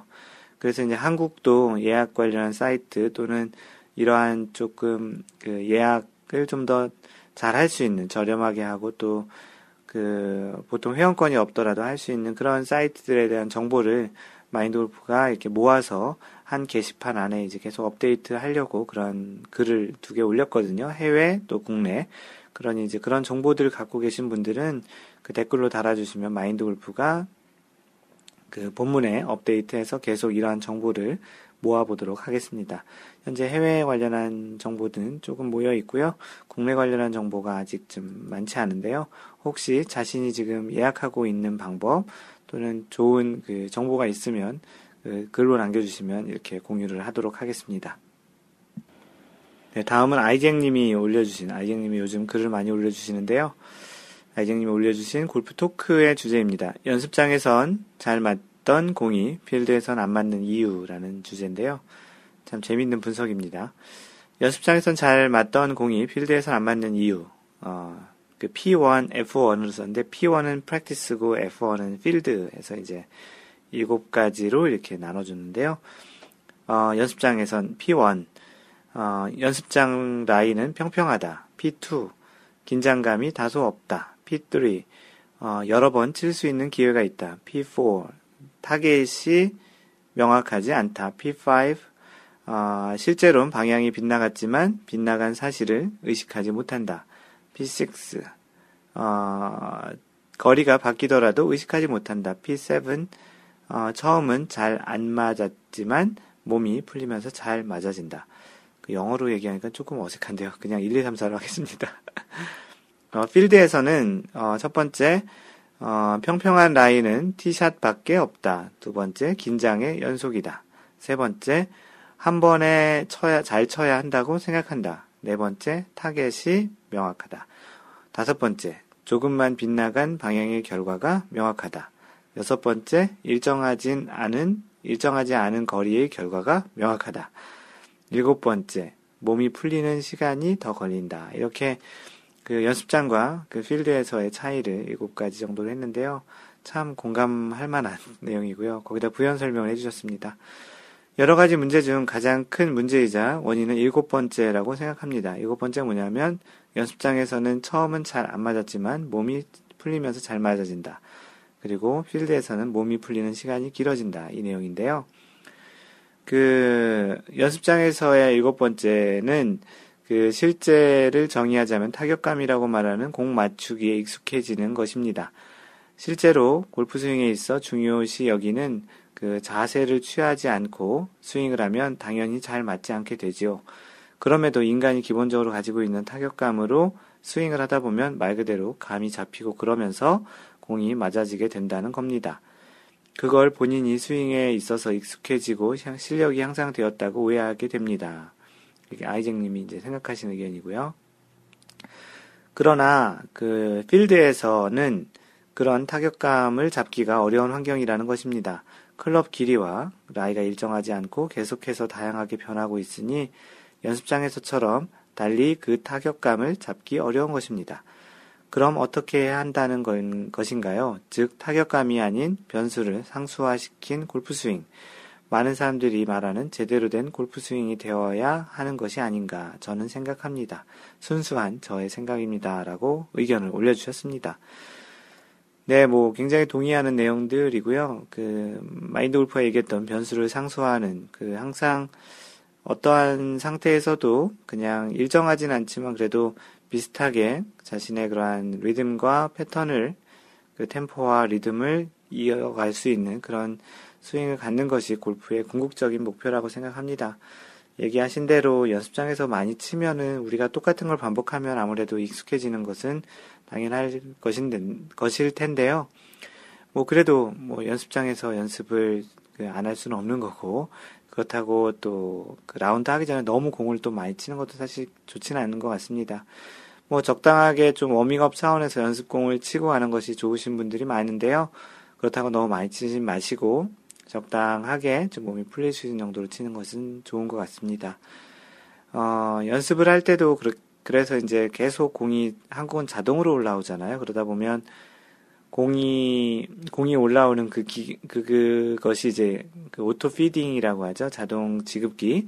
그것이 기계인지 내 몸이 기계인지 좀 헷갈리도록 그래서 너무 스윙을 많이 하시는 경우도 있는데 그런 것보다는 공 하나 치고 자신의 친 공이 어떤지 생각도 해보고 그때 몸의 그런 느낌이 어떤지 생각해보는 그래서 한 실제 프리샷 루틴처럼 필드에서 나갔을 때 그런 치던 그런 패턴처럼 한 30초에서 한 1분 정도 그렇게 이제 간격을 두고 공을 치는 연습을 하는 것도 실제 공을 치는 그 상황은 다르지만 그런 패턴과 그런 프리샷 루틴 측면에서는 도움이 될 수 있다 생각합니다.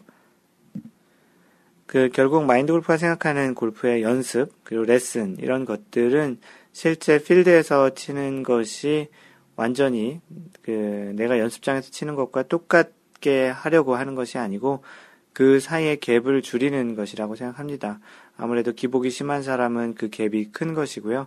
기복이 좀 적은 사람이 그 갭이 적은 것이라고 생각하는데 결코 연습장에서 치던 것과 필드에서 치는 것은 환경과 상황이 다르기 때문에 똑같이 될 수는 없다고 생각을 하고요. 그런 생각을 그냥 받아들이고 어떻게 보면 그런 상황에서 그 갭을 얼만큼 줄이느냐의 관점으로 골프를 바라보는 것도 좋을 것 같습니다. 네, 이상으로 준비한 내용들은 다 얘기를 한 것 같고요. 위에 이제 소식이나 여러분들의 이야기들을 얘기 드리는 거고요. 잠시 전하는 말씀은 마인드골프가 직접 운영하는 골프 품격 반올림 마인드골프샵에서는 항상 매 주마다 공동구매 아이템을 마인드골프가 정해서 사실 여러분들이 원하는 것들을 이야기하시면 그걸로 진행을 하는데 아직까지는 몇 분 안 계셔서, 근데 이번 주는 지난주에 잭1865님께서 제안을 해주신 내용을 가지고 공동구매를 진행합니다. 게다가 지난주에 방송했던 5번째, 3라운드 5번째 샷이 골프 장갑 너무 아끼지 마세요라는 이야기에서 잭1865님께서 골프 장갑 공동구매를 해보시는 게 어떻겠냐라는 제안을 주셨고, 그래서 이번 주에는 골프 장갑을 이제 공동구매를 합니다. 그래서 타이틀리스트, 풋조이, 퓨마 장갑을 이제 선정을 해서 그 세 가지를 아마 다 한꺼번에 하려고 하는데요. 그 세 가지를 아마도 적게는 3개, 많게는 10개 단위. 3개, 5개, 7개, 10개, 이 정도나, 3개, 6개, 10개, 이렇게 그 단위로 묶어서 이렇게 파는 것을. 아무래도 마인드골프가 얘기했던 대로 장갑을 하나씩 하는 것보다 여러 개 사서 가방에 넣어놓고 다니다가 조금이라도 이상하면 곧바로 버리고 그렇게 하는, 장갑을 굳이 아낄 거는 아니거든요. 그래서 이번 주에 마인드골프 샵에서 진행하는 공동구매는 골프 장갑이고요. 타이틀리스트, 풋조이, 퓨마 장갑을 진행하려고 합니다. 이상 마인드골프가 직접 운영하는 마인드골프 샵에서 전하는 말씀이었습니다. 네, 이번 주 마인드골프가 준비한 골프 이야기는 골프 상식 중에 하나인데요. 디봇 자국에 있는 공은 왜 그대로 플레이해야 하나라는 주제입니다. 공을 치다 보면 디봇이라는 거 아시잖아요. 공을 치고 나서 클럽이 땅을 파지면서 생기는 그 자국을 디봇이라고 하는데, 영어로 divot입니다. 그곳에 있는 공을 이제 왜 그냥 플레이를 해야 되는지에 대한 골프 상식 이야기입니다. 여러분들은 라운드를 하면서 공이 어떤 상황에 있을 때 가장 샷을 하기에 마음이 불편하거나 기분이 좋지 않으세요? 1번 홀 티샷이 많은 긴장감 때문에 그러한 사람도 있을 것 같고요. 짧은 퍼팅이 남았을 때 긴장이 심해서 그런 경우도 있을 것 같습니다. 공이 놓여져 있는 장소에 따라서도 마음이 불편할 수 있을 텐데요. 잘 친 샷이 벙커에 들어갔을 때도 다음 샷을 하러 이동하는 내내 찜찜한 기분이 들 수도 있습니다. 플레이를 할 수 있는 지역 중에서 아마추어 골퍼가 가장 싫어하는 지역이 벙커가 아닐까요? 아무래도 벙커는 연습을 많이 하지도 못하고 또 벙커에서 나가지 못하면 어쩌나라는 그런 생각이 샷을 더 어렵게 만들기도 합니다. 그리고 예전에 팟캐스트에도 얘기했던 것처럼 벙커샷이 어려운 이유 중에 또 다른 거는 어드레스 할 때 클럽을 땅에 댈 수 없다라는 것도 있습니다. 평상시에 잔디 위에 그냥 클럽을 대고 어드레스 했다가, 벙커는 해저드의 일종이고 해저드에서 클럽을 땅에 대면 이벌타이기 때문에 벙커에서는 클럽을 땅에 못 댑니다.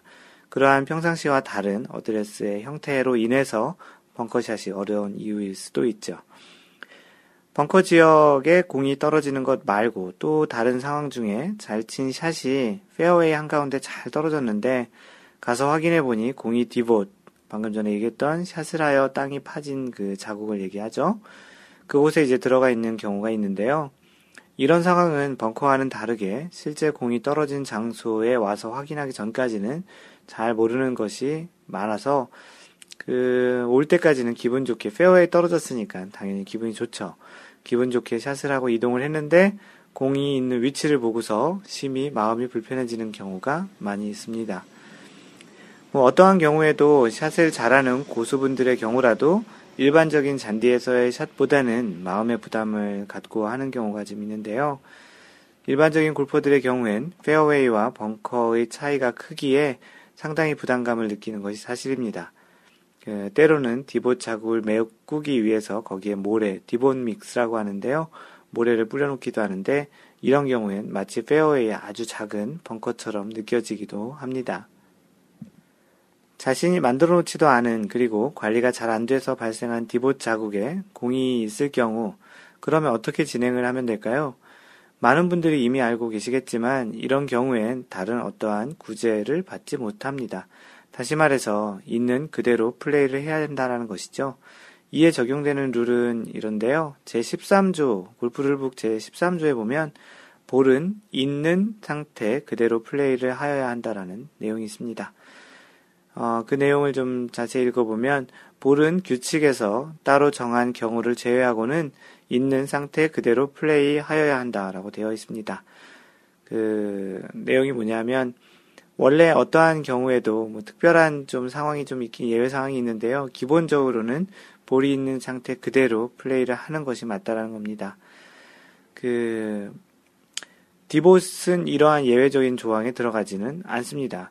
예외적인 상황으로는 각종 인공장애물이나 수리지, 뭐 그라운드 언더 리페어 또는 GUR이라고 약자로 쓰기도 하는데요. 그런 경우와 같은 경우에는 경기를 정상적으로 플레이할 수 없는 지역으로 이제 구분이 되기도 하고요. 카트길, 뭐 캐주얼 워터 해저드 이런 것들도 있을 수 있습니다. 이러한 경우에는 뭐 무벌타 드롭을 새로운 곳에 드롭을 하고 이제 경기를 진행하게 되는데 이 디봇이라는 것은 경기를 그 진행하는 일반적인 상황에 이제 포함이 되고요. 그렇기 때문에 이제 구제를 받지 못합니다. 뭐 대표적인 것들 중에는 만약에 러프에 공이 너무 심하게 박혔을 경우에 주변에 그 풀들을 발로 밟아서 공이 보일 수 있게끔 하는데 그런 것도 이제 2벌타가 됩니다. 왜냐하면 공이 있는 상태 그대로 플레이를 하지 않고 주변을 훼손했기 때문이죠. 예전에 얘기했던 것 중에 하나가 허석호 프로가 백스윙하는 중에 나뭇가지에 나뭇잎을 살짝 건드려서 나뭇잎이 떨어져서 이제 그걸로 인해서 벌타를 받은 적이 있는데 그 또한 자신이 치는 그 공은 가만히 있었겠지만 자신이 스윙할 수 있는 구역에서 어떠한 환경을 바꿨다라는 것도 공이 있는 상태 그대로 플레이해야 한다라는 그런 주변적인 상황까지 포함한 그 규정에 어긋나기 때문에 벌타를 받은 적이 있었죠. 어찌 보면 내 잘못도 아닌 것으로 인해서 받은 불이익 같기도 한 상황인데요. 디봇도 코스의 한 부분으로 받아들여야 한다는 것 같습니다. 관점을 바꿔서 생각해보면 내 공이 다른 골퍼가 만든 디봇에 들어갈 수도 있는 것처럼 내가 만든 디봇이 다른 사람의 공 위치에 부담을 줄 수 있는 상황이 될 수도 있다라는 이야기입니다. 마인드 골프가 얘기했던 능동적인 골프, 그 디봇, 벙커, 그린 이런 것들을 직접 수리하는 뭐 캐디가 한국에서 해줄 수도 있지만 그런 것들도 직접 자신이 할 수 있는 그런 것들도 굉장히 좋은 습관이라고 생각합니다. 골프를 좋아하는 것만큼 코스를 사랑하는 마음으로 그리고 다른 골퍼들을 배려하는 마음으로 자신이 만든 디봇을 잘 정리하는 것도 좋은 골퍼가 되는 좋은 습관이라고 생각합니다. 뭐 마인드 골프가 이번에 이야기 드린 내용은 공은 원래 있던 그대로 플레이해야 한다라는 그런 그 골프 규칙과 더불어 골프장을 그 잘 관리하고 골프장을 잘 훼손하지 않고 그 골프장 또한 배려하는 그런 마음이 우리가 골프를 좀 더 행복하고 다른 사람에게 피해를 덜 주고 또는 다른 사람이 그 만든 그런 것들로 인해서 받을 수 있는 피해도 줄일 수 있는 서로 상부상조하는 그런 측면에서 오늘 이야기를 준비했고요. 그렇기 때문에 디봇에 들어간 공은 원래는 그대로 플레이하여야 합니다. 하지만 그 동반자들끼리 뭐 우리는 너무 디봇에 들어간 것을 이렇게 치지는 말자라고 해서 칠 수는 있지만 실제 원래 룰에는 어긋난다라는 것을 참고로 아시고 그들만의 자신들만의 로컬 룰을 정해서 하는 것은 뭐 어쩌겠습니까? 하지만 실제 규정상으로는 그렇지 않다라는 것을 참고삼아 알고 계시면 좋겠습니다. 네, 다음은 마인드골프가 읽어주는 골프 룰북이고요. 이번 주에 이야기 드릴 내용은 클럽과 볼 섹션입니다. 그래서 클럽과 볼에 관련한 골프 규정을 알려드리겠습니다. 골프협회는 어느 때든지 골프클럽과 볼에 관련한 규칙의 변경과 그 규칙들에 관련한 해석을 내리고 변경하는 권한을 갖는다. 이 말은 뭐냐 하면 그 골프클럽과 볼 그런 것들 또는 각종 그런 부속품들, 그 액세서리들은 실제 골프협회, 크게는 이제 R&A, 영국 왕실 골프협회와 USGA, 미국 골프협회가 그 승인한 그런 것들만 실제 클럽과 볼을 그리고 또 뭐 GPS 같은 것도 그렇죠. 그런 것들을 사용할 수 있다라는 그런 내용입니다.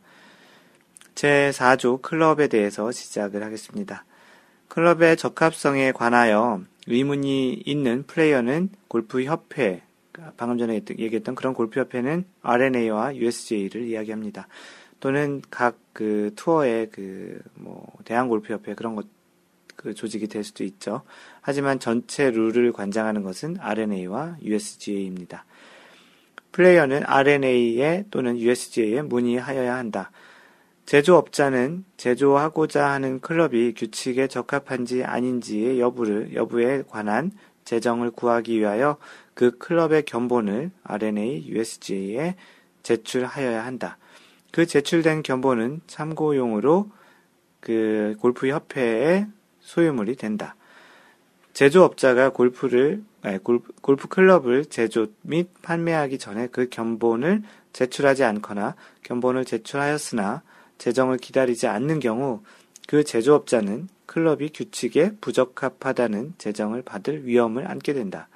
다시 말해서 모든 클럽과 볼을 그런 각종 액세서리들을 그 만드는 곳은 투어에서 그 판매하기 위해서 활동하는 투어에서 쓸 수 있기 위해서는 R&A와 그 USGA가 관장하는 그 클럽을 그 쓸 수 있는지에 대해서 관장하는 기관에 제출을 하고 거기서 승인을 받아야 된다는 이야기입니다. 그 우리가 이야기하는 보통 공식 클럽, 공인 클럽, 비공인 클럽, 영어로는 conforming, non-conforming이라고 하는데 그런 클럽들이 결정되는 것이 이렇습니다.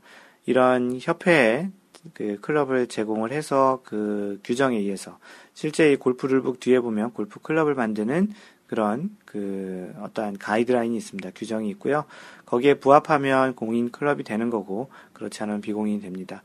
여러분들이 많이 쓰는 그런 일반적인 클럽들 중에 비공인 클럽이라고 얘기하는 것들이 아닌 일반적인 클럽들은 다 공인 클럽들이고요. 만약에 이런 과정을 거치지 않은 클럽들은 비공인 클럽이라고 이야기할 수 있습니다. 그 4-1 조항에 보면 클럽의 형태와 구조에 대한 내용이고요. 총칙에 이렇게 적혀 있습니다.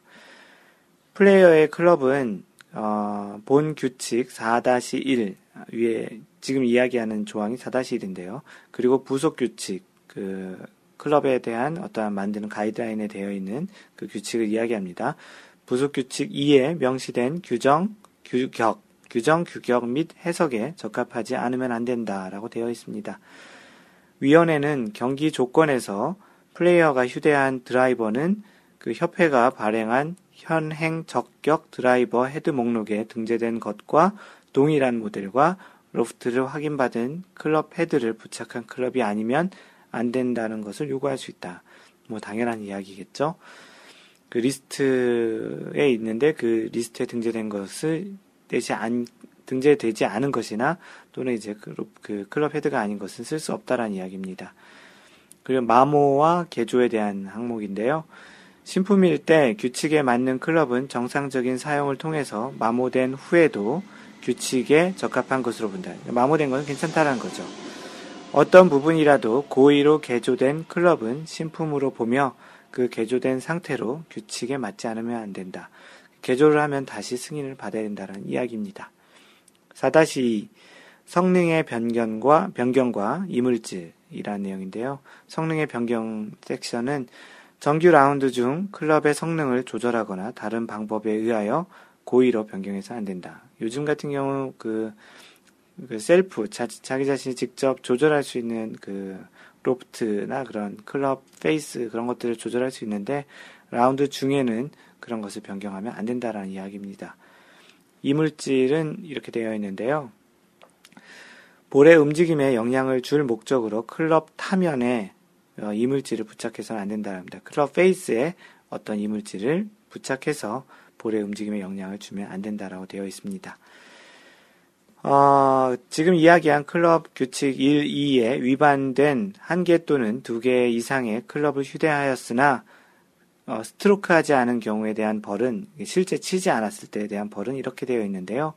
매치 플레이 같은 경우에는 규칙 위반이 발견된 홀을 끝마친 시점에 규칙 위반이 있었던 각 홀에 대해서 그러니까 지금 그 홀이 끝났으면 그 전에 있었던 홀에 대해서 1개 홀씩 지게 되는 거죠. 1개 홀씩 빼서 매치의 상태를 조정한다라고 되어 있습니다. 그 말은 뭐냐면 매치 플레이는 홀 단위로 하기 때문에 홀 기준으로 그 마지막 지난 홀에서 이제 앞에 이제 그렇게 이제 사용했던 홀들을 이제 빼서 이제 매치의 상태를 조정한다고 하고요. 다만 빼는 홀의 수는 한 라운드에 최고 2홀까지 하고요. 스트로크 플레이 같은 경우는 규칙 위반이 있었던 각 홀에 대해서 2벌타씩 부과한다고 되어 있습니다. 다만 벌타는 최고 한 라운드에 4타까지로 한다고 되어 있습니다. 최대 4타까지 벌타를 받게 되는데요.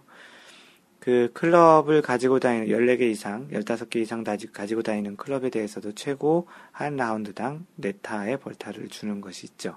아마도 요 다음번에 소개를 할 것 같고요. 매치 플레이 또는 스트로크 플레이에서 규칙 위반이 홀과 홀 사이에 있었던 경우 그 벌에 그 벌을 주는 것은 그 다음 홀에 적용한다고 되어 있습니다. 네, 그리고 플레이어는 방금 전에 얘기했던 규칙 1과 2를 위반하고 휴대한 클럽에 대하여 규칙 위반이 있었던 것을 발견한 즉시 매치 플레이에서는 그의 상대방에게, 스트로크 플레이에서는 그의 마커나 동반 경기자에게 사용하지 않겠다는 선언을 하여야 한다. 플레이어가 그렇게 하지 않은 경우 그는 경기에서 실격이 된다. 그러니까 원래 있었던 상태의 클럽이 아닌 개조를 했다든지 그렇게 뭔가 이물질을 붙였다든지 그런 경우에는 선언을 해야 되는 것이고 그렇지 않았을 경우에는 실격이 된다는 얘기입니다. 그래서 그 사항을 위반한 클럽으로 쳤을 때, 현재까지 얘기했던 거는 스트로크 하지 않고 발견했을 때고요. 만약에 그 클럽으로 쳤을 때의 벌타는 그 경기 자체를 실격으로 처리한다라는 내용입니다. 그래서 오늘 그 마인드 골프가 읽어주는 골프 룰북은 그 제4조에 있는 그 내용 중 골프 클럽과 볼에 그 대한 그 골프 규정인데요. 그 규정 중에 골프 클럽에 대한 부분이고요. 다음번 그 7번째 샷에서 클럽에 대한 조금 더 자세한 또 다른 이야기들을 전하고 그 다음번에 아마 골프 공에 대한 규정에 대해서 진행을 할 예정입니다. 마인드 골프가 읽어주는 이 골프 룰북 그 섹션이 어떻게 받아들여지는지에 대한 피드백이 전혀 없어서 약간 궁금한데요. 그 피드백을 꼭 주셨으면 좋겠습니다. 만약에 지금이라도 이 내용이 별로 도움이 안 되거나 지루하거나 그냥 분량만 많아지는 것 같으면 지금이라도 안 하는 것이 좋을 것 같고요. 이러한 그 골프 상식 이런 것들은 마인드 골프가 전해주는 그런 그 골프 이야기에서도 간혹 전해지니까 혹시라도 안 하는 게 좋겠다라는 이야기가 많으면 안 하는 게 좋을 것 같기도 하고요. 약간은 피드백이 없으니까 조금은 좀 걱정이 되기도 하는 차원에서 이야기를 드렸습니다. 물론 뭐 계속 하는 게 좋겠다라는 생각하시는 분도 많이 있을 거라 생각해서 아마도 특별한 이야기 없으면 진행을 할 텐데요. 그 피드백을 주셨으면 좋겠다라는 이야기 차원의 이야기를 전해드렸습니다. 네, 마인드골프의 블로그는 mindgolf.net에서 보시면 되고요. 페이스북은 facebook.com/mindgolf 또는 페이스북에서 마인드골프를 검색하시면 됩니다. 트위터는 @mindgolfer mindgolfer이고요. 카페는 네이버에서 마인드골프 카페 또는 cafe.naver.com/mindgolfer입니다. 이메일은 mentor@mindgolf.net이고요. 마인드골프가 직접 운영하는 골프 품격 반올림 쇼핑몰은 mindgolf.com 입니다. 그리고 유튜브의 동영상 강좌, 골프의 원리에 대한 설명을 하는 유튜브의 Y골프. 요즘 인기가 좀 많이 있어서 많이들 보시고 구독하시는 분도 많아졌습니다. 유튜브에서 마인드골프 또는 youtube.com/mindgolf입니다. 그리고 Y골프 이외에 지금 이야기하는 골프 상식, 에티켓 관련한 것도 동영상으로 칠판에 이렇게 써가면서 설명을 드립니다. 많이들 오셔서 보시고요. 또 많이들 보셔서 고맙습니다. 항상 배려하는 골프 하시고요. 이상 마인드 골프였습니다. 다음번 제 3라운드 7번째 샷에서 만나요. Don't worry, just play mind golf. Bye!